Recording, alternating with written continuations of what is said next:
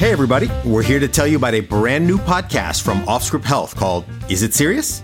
I'm Jean Luc Neptune, MD. My friends call me JL, and I'm an internal medicine physician based in New York City. And I'm Dr. Mark Lewis, a medical oncologist in Salt Lake City.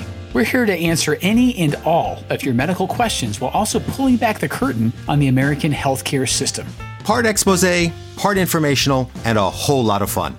Now, Mark and I never met before we did this podcast. And while we may not know anything about each other, between the two of us, we have a wealth of information about cancer, Depression, technology, business, marriage, scuba diving. and football. So, along the way, we'll be getting to know each other, and hopefully, this will be the start of a beautiful friendship. Ah, nice Casablanca reference. Ah, classic. And if we get to be really good friends, maybe I'll do my best Humphrey Bogart impression. Wow, that would be something. But, JL, what if we discover we have nothing in common and hate each other? Well, that could be interesting too.